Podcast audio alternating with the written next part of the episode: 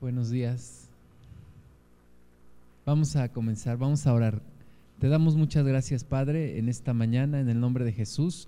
Bendecimos tu precioso nombre. Gracias, amado Dios, por tu misericordia, por tu bondad, por tu gran amor.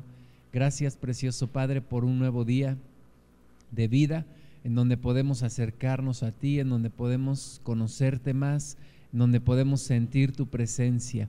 Gracias te damos con todo nuestro corazón y nos preparamos, precioso Dios, y abrimos nuestro ser, nuestro corazón, nuestra mente y disponemos de nuestra alma, de nuestro cuerpo, para ponerlo delante de ti, Señor, y para pedirte que seas tú hablando a nuestros corazones, que sea tu presencia, que sea tu palabra, que seas tú, Señor Espíritu Santo, ministrando a nuestro corazón y transformando nuestra vida. En el nombre de Jesús reprendo todo aquello que se levanta en contra de tu propósito, sujeto en el nombre de Jesús toda distracción, todo sueño, toda pereza, todo letargo en el nombre de Jesús, todo estupor es atado y echado fuera de nuestra vida en el nombre de Jesús. Y Señor amado, pido tu presencia manifiesta, tu presencia, precioso Dios, aquí con nosotros. Te bendecimos, te damos la gloria en el nombre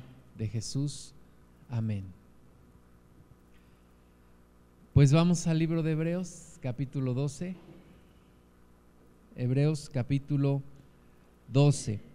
En el capítulo 11 vimos cómo el, el, Señor nos habla acerca de los grandes héroes de la fe, aquellos hombres y aquellas mujeres que alcanzaron buen testimonio, no por sus obras, sino por la fe que les llevó a las obras que después ellos hicieron, pero que todo fue por fe, que alcanzaron buen testimonio por fe, comenzando desde eh, Abel, siguiendo por Enoch, y luego Noé y Abraham, y todos ellos, David, todos ellos, todos los profetas, todos estos hombres y mujeres como Rahab, que por fe creyeron en Dios, esperaron a Dios, y dice aún que saludaron las promesas, aunque no las recibieron. Finalmente no recibieron lo prometido, no vieron ellos al Mesías, sin embargo, lo creyeron, lo saludaron y caminaron hacia esa promesa de bendición.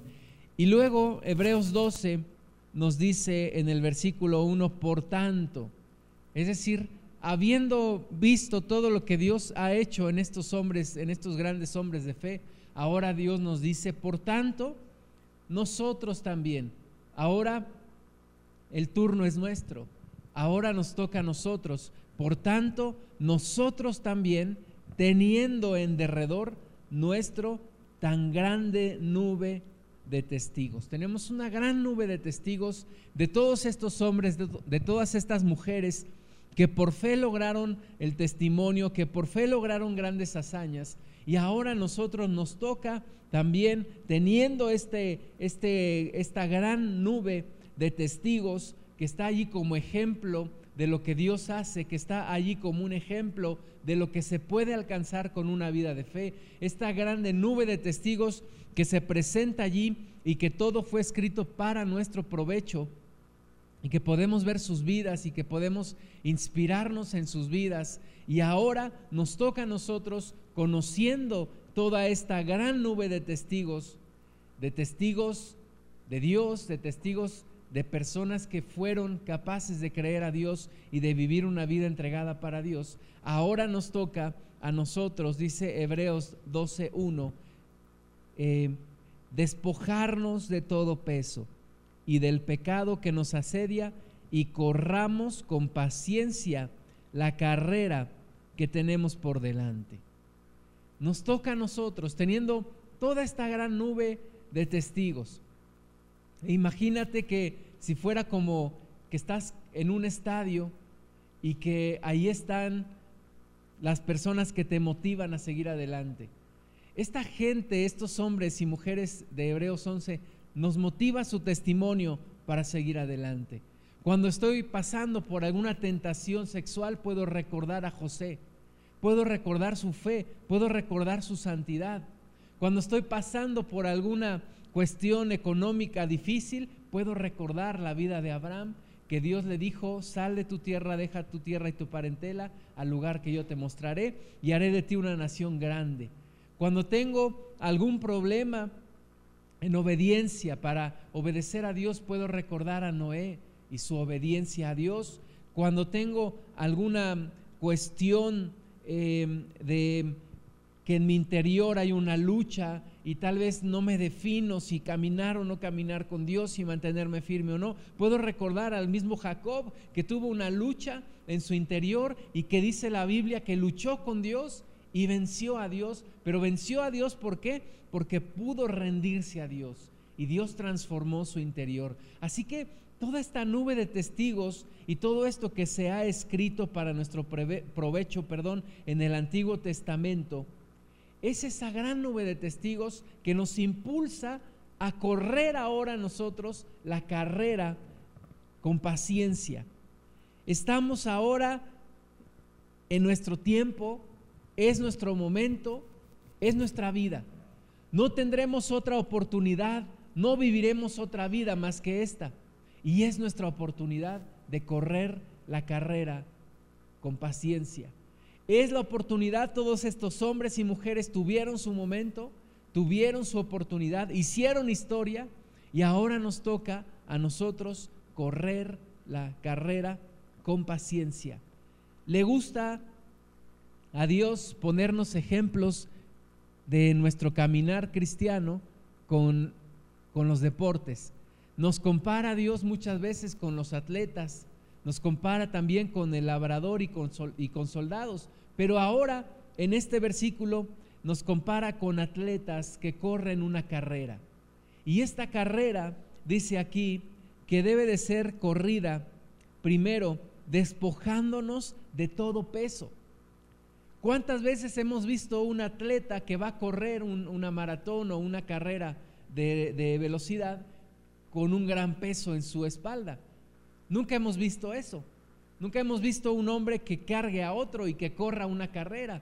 Tampoco hemos visto un hombre que para correr la carrera se ponga costales en la espalda y comience a correr. Bueno, pues la Biblia dice que nos despojemos de todo peso. Porque si traemos peso, entonces será muy difícil que corramos esta carrera como debemos de correrla. Los grandes maratonistas, los grandes corredores, una de las cosas que cuidan más es su peso. Y ellos, en alguna ocasión, un hombre que llegó a ser el, hombre más veloz sobre esta tierra y después estaba en sus pruebas para calificar a los Juegos Olímpicos y ni siquiera alcanzó a calificar y una de las cosas que él dijo que atribuía todo esto era a su peso, el peso que había ganado y el poco entrenamiento que había tenido. Así que despojémonos de todo peso, de todo aquello que nos cansa, de todo aquello que traemos en la espalda y que nos va cansando y que nos va menguando y que finalmente nos hace muchas veces detenernos, muchas veces dudar de si seguimos adelante o no. Despojémonos de todo peso. En el caso de los judíos, este peso pues era eh, toda la cuestión religiosa de creer en la ley, toda la cuestión de pensar en el rito judío, toda la cuestión de las presiones familiares, de las presiones de, la población, de la presión de todos los demás judíos que caía sobre ellos. Y, y Dios les dice, despójense de todo peso para que puedan correr la carrera. En nuestro caso, ¿cuál es el peso que traemos? A veces igual el peso de la religión de decir, bueno, es que yo he aprendido esta religión y yo no sé si correr hacia la fe o seguir con mi religión y es algo que traigo como un peso que me impide seguir corriendo. Y la Biblia dice, despójate de todo peso. Puede ser también una, una cuestión de no olvidarse del pasado, decir, bueno, tengo mi pasado, puedo extenderme a lo que está adelante, pero el pasado no me lo permite. Es un peso que me cansa, es un peso que siento que no puedo seguir adelante. Y ese peso lo tienes que quitar, te tienes que despojar de todo peso. En una ocasión, cuando estaba eh, con el nutriólogo, me dice, tienes que bajar, no me acuerdo, creo que eran como 15 kilos. Y entonces ya cuando había bajado 3 kilos, él me dice, mira, una, una bolsa con carne, con 3 kilos, este, trata de caminar con ella todo el día y vas a ver si no te cansa. Me dice, es igual, ahora eres como si estuvieras caminando sin esa bolsa de carne. Estás caminando más ligero, te sientes mejor. Y de verdad cuando uno se quita el peso de encima, se siente mejor. Y espiritualmente tenemos que quitarnos el peso. Quitarnos el peso de cosas que nos impiden correr ligeramente. El peso de las preocupaciones, el peso del pasado, el peso de la indecisión, el peso de la flojera, todo ese peso que nos retrasa y que nos impide correr la carrera de la fe. Tenemos que quitarlo. Aún los corredores buscan tenis que no pesen mucho, buscan tenis que les ayuden, buscan ropa que no les cause un peso para correr la carrera. Entonces, Dios nos llama a despojarnos de todo peso. Nos dice, mira toda esta nube de testigos, mira toda esta gente que logró grandes cosas en la fe. Y lo primero que tienes que hacer tú para poder alcanzar también tu propósito es tener la determinación para correr la carrera y despojarte de todo peso. Despójate de todo peso que te está quitando la posibilidad de correr esta carrera. Dios dice, despojémonos de todo peso y del pecado que nos asedia. ¿Qué es asediar? Asediar es impedir el paso. Asediar es encerrar, es, es impedir que alguien salga o que alguien siga hacia adelante. Y el pecado nos asedia. Dice, quítate del peso, pero también quítate del pecado que te asedia. Renuncia al pecado. Quita el pecado de tu vida. El Señor Jesús dijo que aun si nuestro ojo nos fuera ocasión de caer, el Señor dijo, arranca tu ojo. Si tu mano te es ocasión de caer, corta tu mano. Si tu pie te es ocasión de caer, corta tu pie. Tenemos que ser radicales con el pecado. Tenemos que ser radicales con el pecado. Esta semana escuché una historia de un, una historia que es una, una, historia ficticia, pero que tiene verdad, de un, de un hombre, de un, de un indio de Norteamérica, que dicen que para poder eh, entrar a la, a la madurez y para poder considerarse como un adulto, él tenía que subir una cima y luego bajar. Y entonces eh, la historia dice que cuando iba por subir, el, el joven tomó una piel de un animal para cubrirse del frío y empezó a caminar, pero que de repente vio una serpiente ahí en el piso. Y entonces la serpiente le habla y le dice, oye, llévame contigo, estoy aquí abandonada, si me dejas aquí voy a morir. Y el joven le dijo, no, si yo te llevo conmigo me vas a picar. Y la serpiente le dijo, no te voy a picar, enrédame en tu cuerpo y pon la piel de ese animal que traes y llévame contigo y no te voy a picar. Y finalmente el joven se dejó convencer, tomó la serpiente, se la enredó en el cuerpo, tomó la piel y, y siguió su camino. Y llegaron a la cima y cuando comenzaron a bajar y llegaron ya al lugar a donde iban a, a estar, el joven abrió la piel, se quitó la serpiente, la puso en el piso y cuando la puso en el piso la serpiente se enroscó, levantó su cabeza y ¿qué creen que hizo? Mordió al joven. Y el joven le dijo, pero me dijiste, me prometiste que no me ibas a picar. Y ella le dijo, bien sabías quién era yo y tomaste la decisión de llevarme contigo. Y así es el pecado por pequeño que sea el pecado, por indefenso que parezca el pecado, no deja de ser pecado y no pierde su naturaleza. Y si nosotros decidimos tomarlo con nosotros, tarde o temprano acabará con, con nosotros.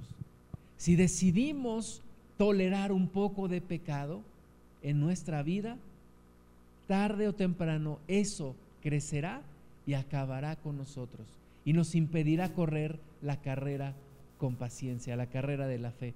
Por eso, el primer llamado que nos hace Dios aquí es quitarnos el peso y quitarnos el pecado.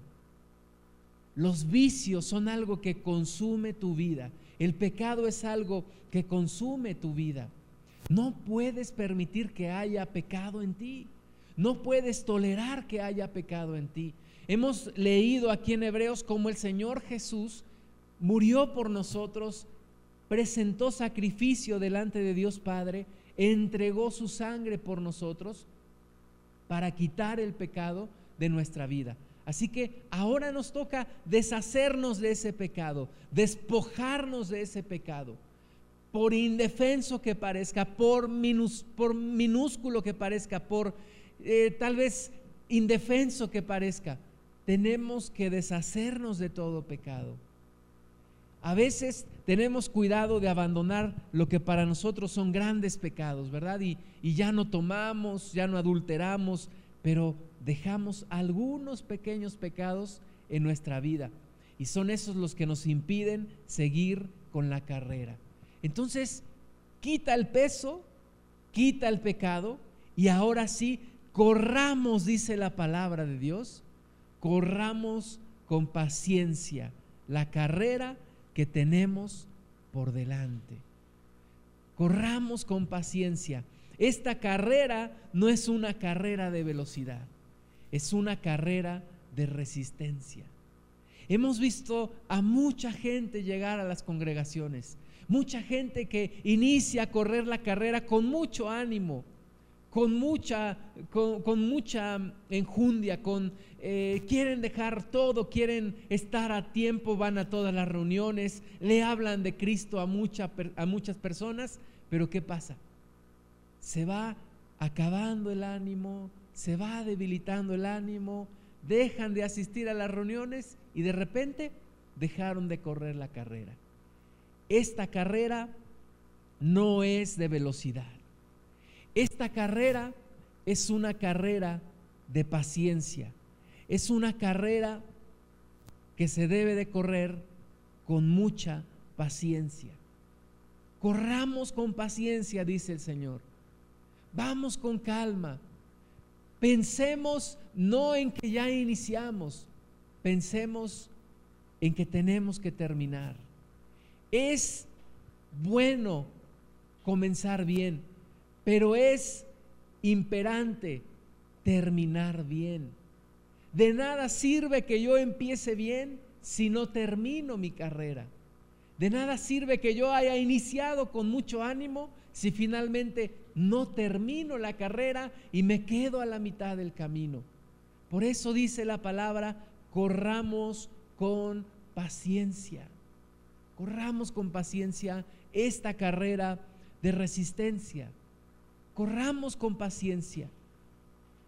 En una ocasión un predicador estaba diciendo que estaba observando la maratón de la Ciudad de México, que es una de las más grandes del mundo, y dice que había gente que estaba, estaba la línea de, de salida, y era tanta la gente que había muchísimos, muchísimos muy atrás de la línea. Y entonces dice que cuando comenzó la carrera, empiezan a correr los que estaban hasta adelante, empiezan a correr, van avanzando, pero era tanta la distancia de los que estaban hasta atrás que cuando llegaron a la línea de salida ya estaban cansados. Muchos ya estaban cansados y apenas iban a comenzar la carrera. Entonces nos tenemos que preparar bien para esta carrera. Esta carrera de fe, mis amados hermanos, no es una carrera de improvisación. No es como algunos en la Ciudad de México dicen, bueno, pues voy a meterme a la maratón y a ver cuánto aguanto, ¿no? Y ahí van con su, con su barriga bien, bien grandota y ahí con, se ponen unos tenis y, y apenas corrieron, no sé, 500 metros, ¿no? Esta carrera no puede ser así. Para esta carrera nos tenemos que preparar, tenemos que ejercitar la fe, tenemos que tener la decisión, tenemos que prepararnos, tenemos que, como dice el apóstol Pablo, yo golpeo mi cuerpo. Golpeo mi cuerpo, dice, yo no yo no voy a ver si alcanzo, sino yo golpeo mi cuerpo, lo pongo en servidumbre, porque yo quiero terminar la carrera. No es una carrera en donde vamos a competir con los demás cristianos. No es una carrera en donde ya vemos, ay, este hermano va muy rápido, le voy a meter el pie porque voy a competir contra él. No, es una carrera contra nosotros mismos. Es una carrera por alcanzar la meta que Dios tiene delante de nosotros. No nos debe de interesar en qué lugar vamos a quedar en la carrera, pero nos debe de interesar llegar como Dios quiere que lleguemos. Entonces, una carrera para la cual nos tenemos que preparar a diario.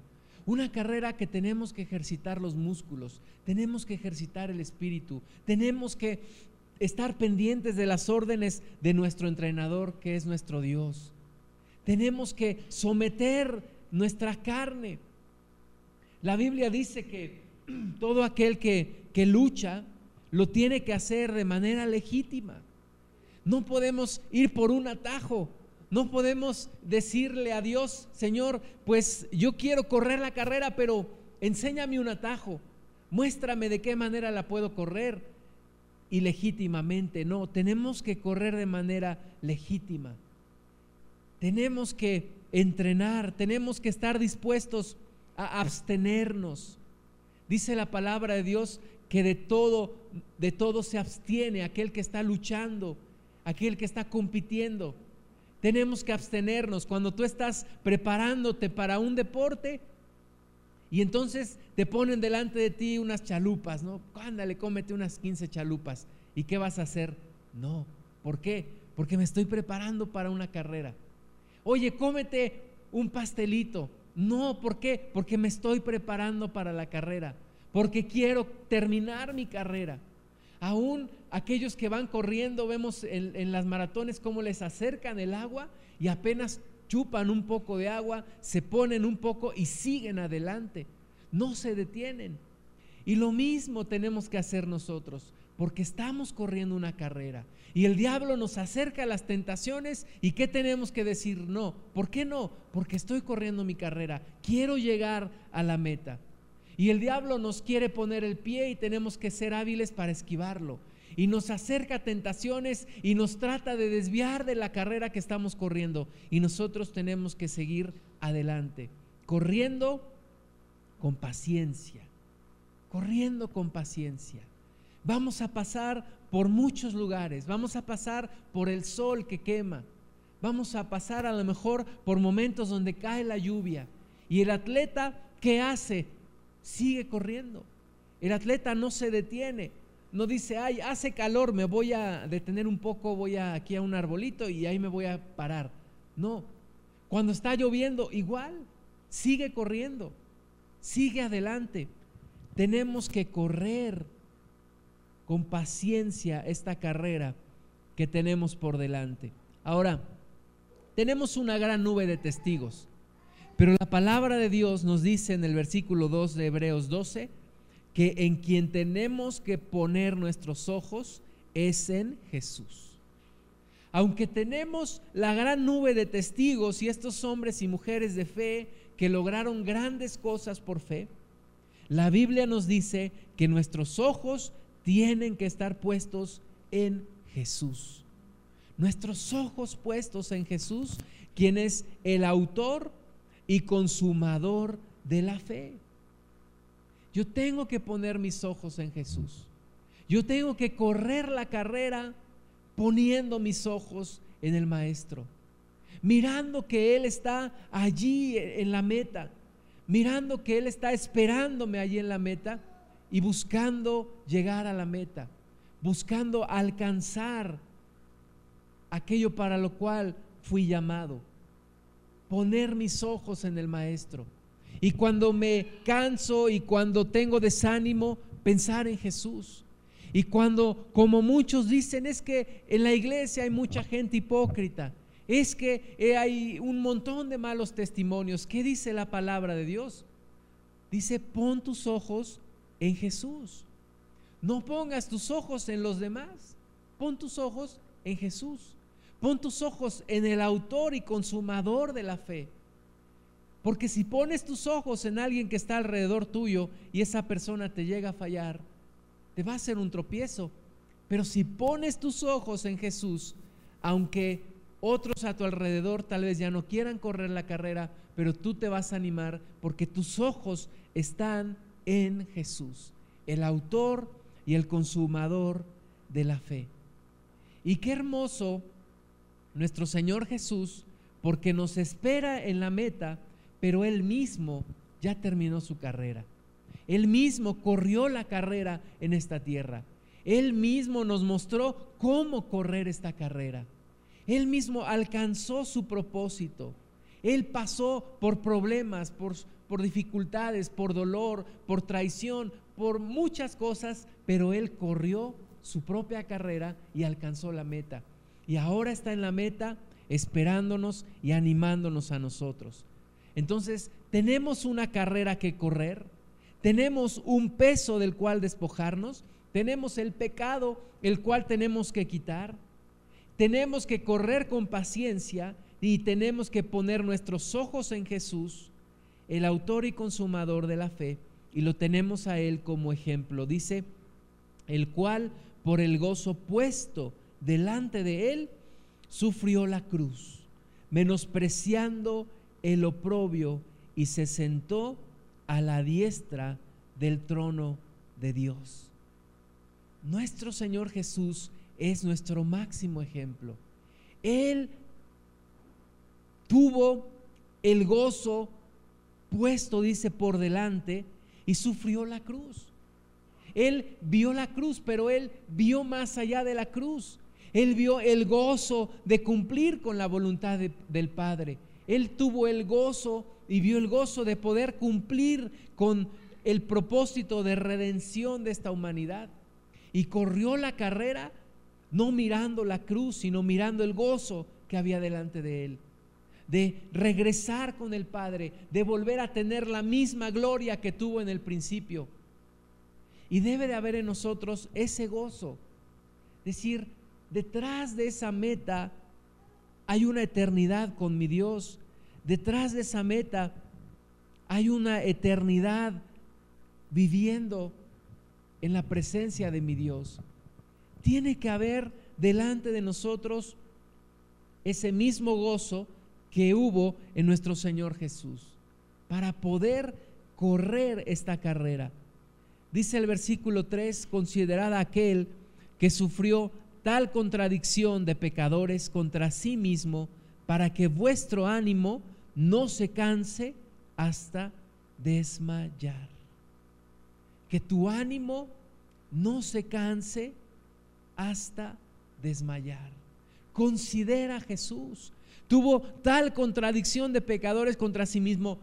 El pecado de todos nosotros, el pecado de todos los que ya habían vivido y de todos los que vivirán, fue puesto contra nuestro Señor Jesús. Y Él sufrió tal contradicción de pecadores. Pero dice que Él no se desanimó. Él siguió con la carrera. Así que pensando en nuestro Señor Jesús, que nuestro ánimo no se canse hasta desmayar. Que no se canse hasta desmayar. Eh, la carrera es demandante.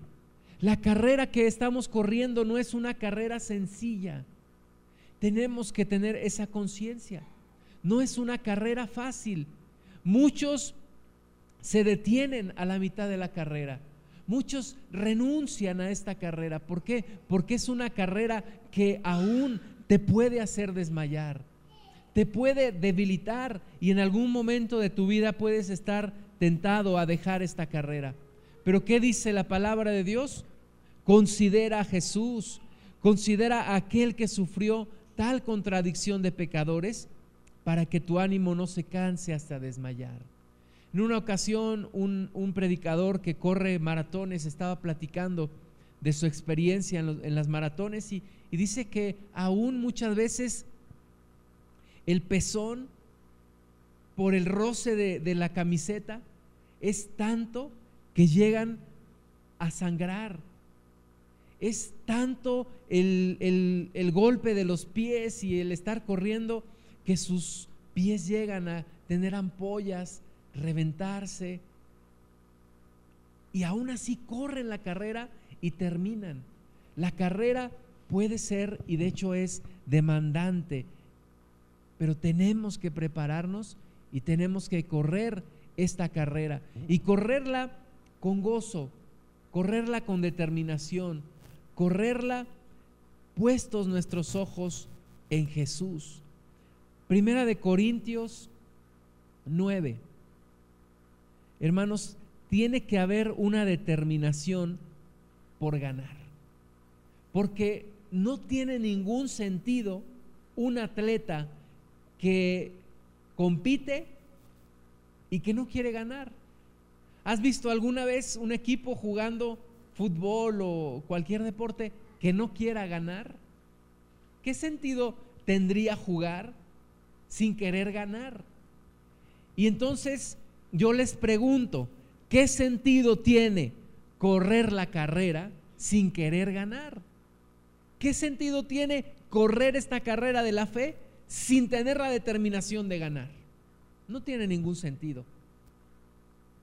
En nuestro corazón tiene que haber la determinación para ganar esta carrera. Primera de Corintios 9:24 dice el apóstol Pablo, no sabéis que los que corren en el estadio, todos a la verdad corren, pero uno solo se lleva el premio corred de tal manera que lo obtengáis. Tiene que haber la determinación de correr esta carrera de la fe, pero alcanzar la meta. ¿Qué sentido tendría que yo haya empezado a correr la carrera, pero que no llegue a la meta? ¿Qué sentido tendría mi vida? Y solo habría sido un desperdicio si no alcanzo la meta. Tengo que tener la determinación de llegar. Sé que me falta mucho por delante, pero yo tengo que tener la determinación de llegar. Porque si no, todo lo que ya corrí, todo lo que ya dejé detrás, no tendría ningún sentido. Dice el versículo 25, todo aquel que lucha, de todo se abstiene. Ellos a la verdad para recibir una corona corruptible pero nosotros una incorruptible. Si los atletas se preparan, se abstienen de cosas, muchos de ellos se van a las montañas, allá pasan días entrenando, muchos de ellos dedican horas y horas al día para entrenar. Y dice la palabra de Dios que ellos luchan por una corona corruptible, pero nosotros luchamos por una corona incorruptible. Pero a veces no queremos pagar el precio de prepararnos. A veces no queremos pagar el precio de prepararnos como en oración, en ayuno, en lectura de la palabra de Dios, en someter nuestro cuerpo, en tener disciplina, en estar asistiendo a las reuniones, en buscar a Dios de una manera disciplinada. No nos gusta la disciplina. Nos gustan los premios, pero no nos gusta aquello que nos lleva a obtener el premio. Y eso se llama disciplina. Y tiene que haber disciplina para poder alcanzarlo. Por eso aquellos grandes deportistas que se abstienen de todo, de todo. Y hemos visto historias aquí en nuestro país de gente que nació en lugares muy pobres, y que tuvo una vida de sacrificio y que se abrió camino y que finalmente llegan a un, a un juego olímpico y obtienen una medalla. Y decimos, qué persona tan disciplinada. Y nosotros tenemos que luchar por esta corona incorruptible. Versículo 26 dice el apóstol Pablo, así que yo de esta manera corro, yo de esta manera corro. Dice Pablo, yo corro como para llegar a la meta, yo no corro para ver si, si puedo, yo no yo no corro para ver si de suerte alcanzo a llegar, no, dice Pablo, yo de esta manera corro. Yo tengo la determinación de llegar a la meta. Yo me abstengo de todo, yo entreno, yo me preparo. ¿Por qué? Porque yo quiero llegar a la meta. No quiero ser descalificado. Me acuerdo de uno de los grandes maratonistas en nuestro país, en caminata, y cómo fue descalificado. Iba, en los primeros lugares y lo descalifica el juez y sale con lágrimas en los ojos. Pablo dice, yo no quiero ser descalificado a la mitad de la carrera. Yo quiero terminar mi carrera. Yo quiero alcanzar la meta. He sido llamado por Dios y quiero alcanzar la meta. Entonces, corramos de esta manera. Dice, así que yo de esta manera corro, no como a la aventura. De esta manera peleo, no como quien golpea el aire sino que golpeo mi cuerpo y lo pongo en servidumbre. No sea que habiendo sido heraldo para otros, yo mismo venga a ser eliminado. Qué tragedia sería que corriendo nosotros esta carrera viniéramos a ser eliminados. Qué tragedia sería porque no está en juego una corona corruptible, sino el destino de nuestra vida por la eternidad. Meditemos en esto. No estamos corriendo una carrera para jugar. No estamos corriendo una carrera de la fe solamente para entretenernos en esta vida. Está en juego dónde vamos a pasar nuestra vida por la eternidad. Está en juego nuestro futuro por la eternidad cómo vamos a correr esta carrera. Regresando a Hebreos 12. Dios tiene algo también que nos va a ayudar a correr esta carrera. Hebreos 12:4 dice, porque aún no habéis resistido hasta la sangre combatiendo contra el pecado. Fíjate, en esta carrera hay que luchar. En esta carrera hay que pelear, hay que resistir. ¿Y hay que resistir a quién? Al pecado. Hay que resistir al pecado. Pero dice Hebreos, aún no lo ha resistido combatiendo hasta llegar a la sangre. ¿Como quién? Como nuestro Señor Jesús. Nuestro Señor Jesús llegó a combatir aún entregando su propia vida. Y dice Hebreos, ustedes todavía no. Ustedes todavía no han llegado a combatir el pecado hasta la sangre. Sin embargo, deben de estar dispuestos a hacerlo. Versículo 5. Y ya habéis olvidado la exhortación que como a hijos se os dirige diciendo, Hijo mío, no menosprecies la disciplina del Señor, ni desmayes cuando eres reprendido por Él porque el Señor al que ama disciplina y azota a todo aquel que recibe por hijo. Hay algo que es la disciplina de Dios. Hay algo que es la corrección de Dios. El Salmo 23, el rey David escribió, tu vara y tu callado me infunden aliento. Y la vara sí se usa para ahuyentar a los lobos y para pegarle a los lobos, pero de vez en cuando también se usa la vara para pegarle a una que otra oveja rebelde. Dios disciplina. Y dice aquí la palabra de Dios que Él al que ama disciplina y azota a todo aquel, aquel que recibe como hijo. Entonces, en medio de esta carrera, también Dios nos va a azotar, también Dios nos va a disciplinar. Pero dice la palabra que tenemos que tomarlo con gozo, no desmayar cuando Dios nos disciplina, no enojarnos con Dios. ¿Por qué me está yendo así Dios si yo soy tu hijo? Jesús también es hijo de Dios y terminó en una cruz. y sufrió todo lo que padeció. ¿Y quiénes somos nosotros para decirle a Dios, a mí no me dejes sufrir? Vamos a sufrir, vamos a tener disciplina. No es nuevo el tema de que tenemos que sufrir por Dios. Tenemos que sufrir por Dios.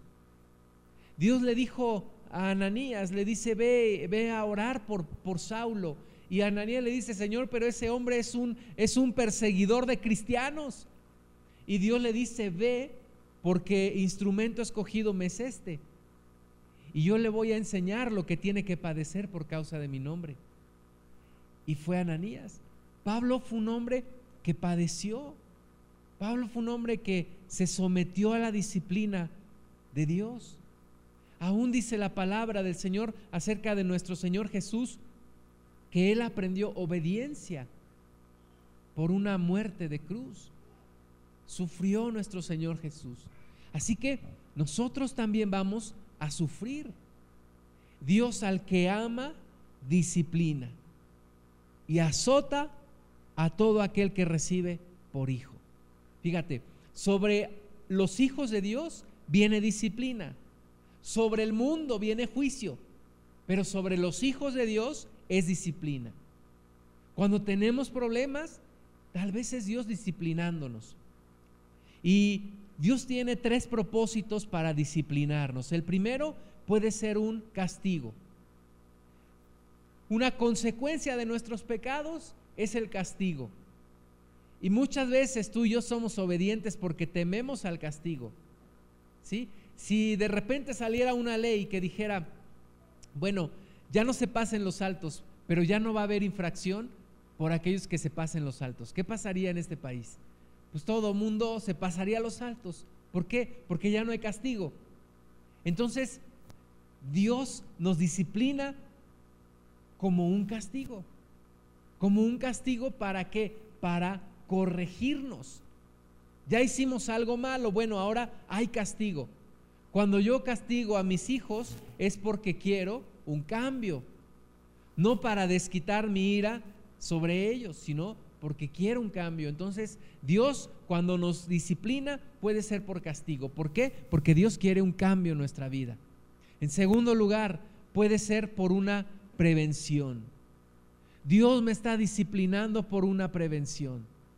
Puede ser, yo estoy pidiéndole a Dios ese trabajo. Dios, dame ese trabajo, dame ese trabajo. Y puede ser que Dios me esté disciplinando y no me lo dé. ¿Por qué? Porque a lo mejor ese trabajo me va a hacer apartarme de Él. O me va a hacer descuidar a mi familia. O me va a hacer más materialista.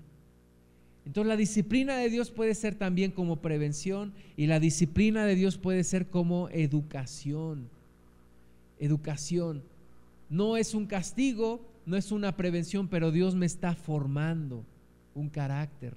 Dios está formando en mí un carácter. Dios me está educando.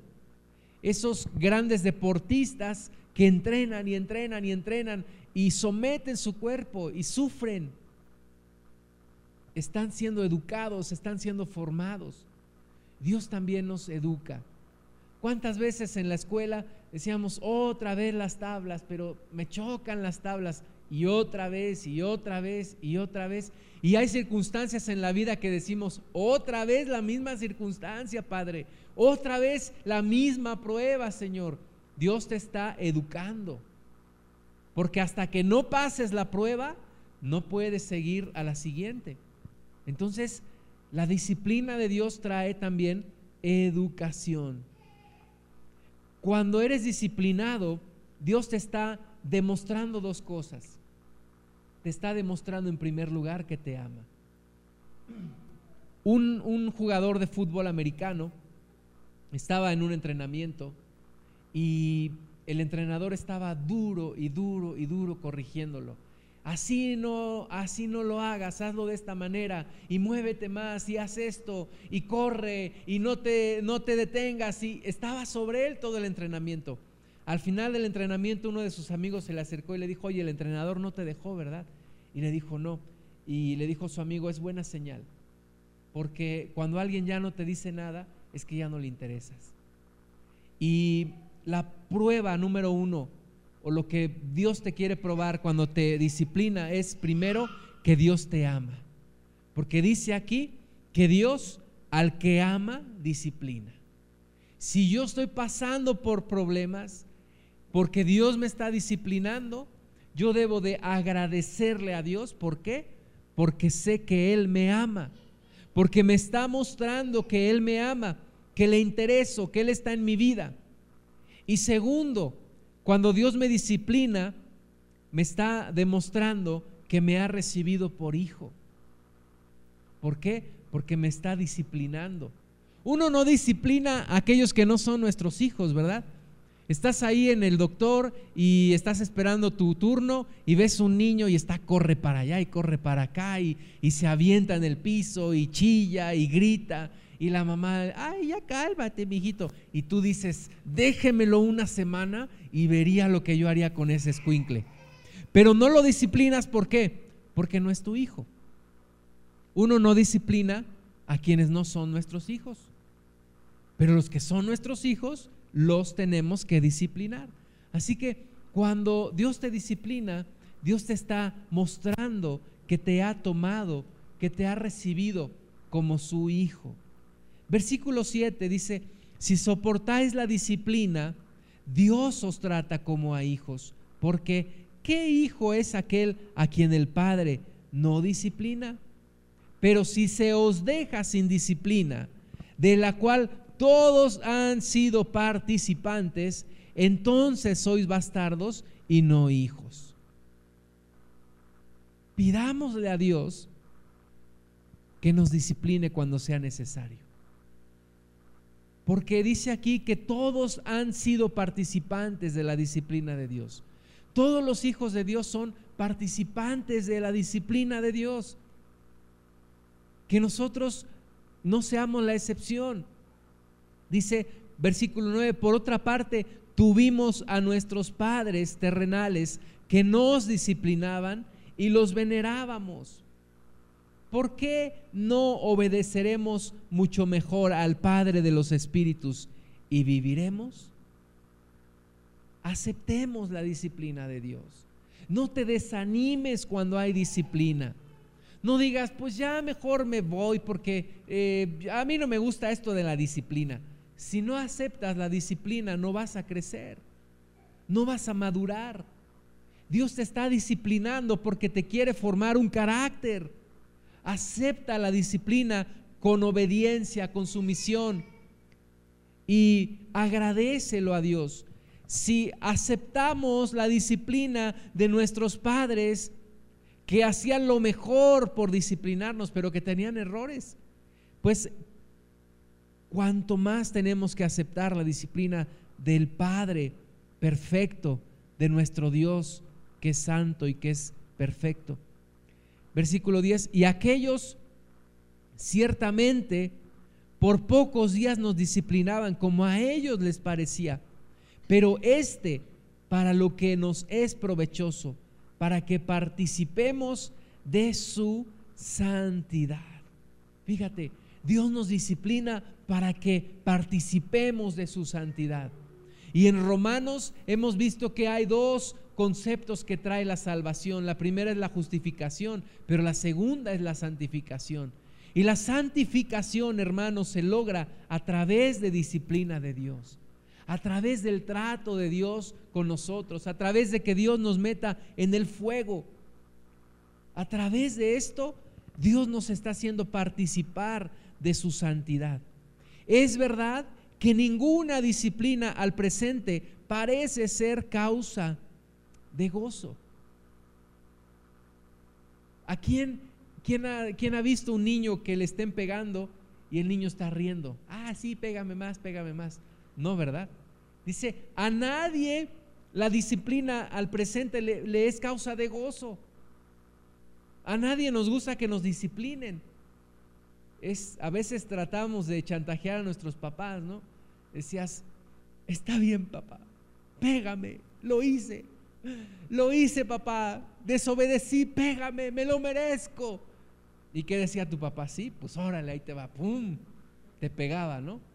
No nos gusta la disciplina. Al presente no es causa de gozo, sino de tristeza.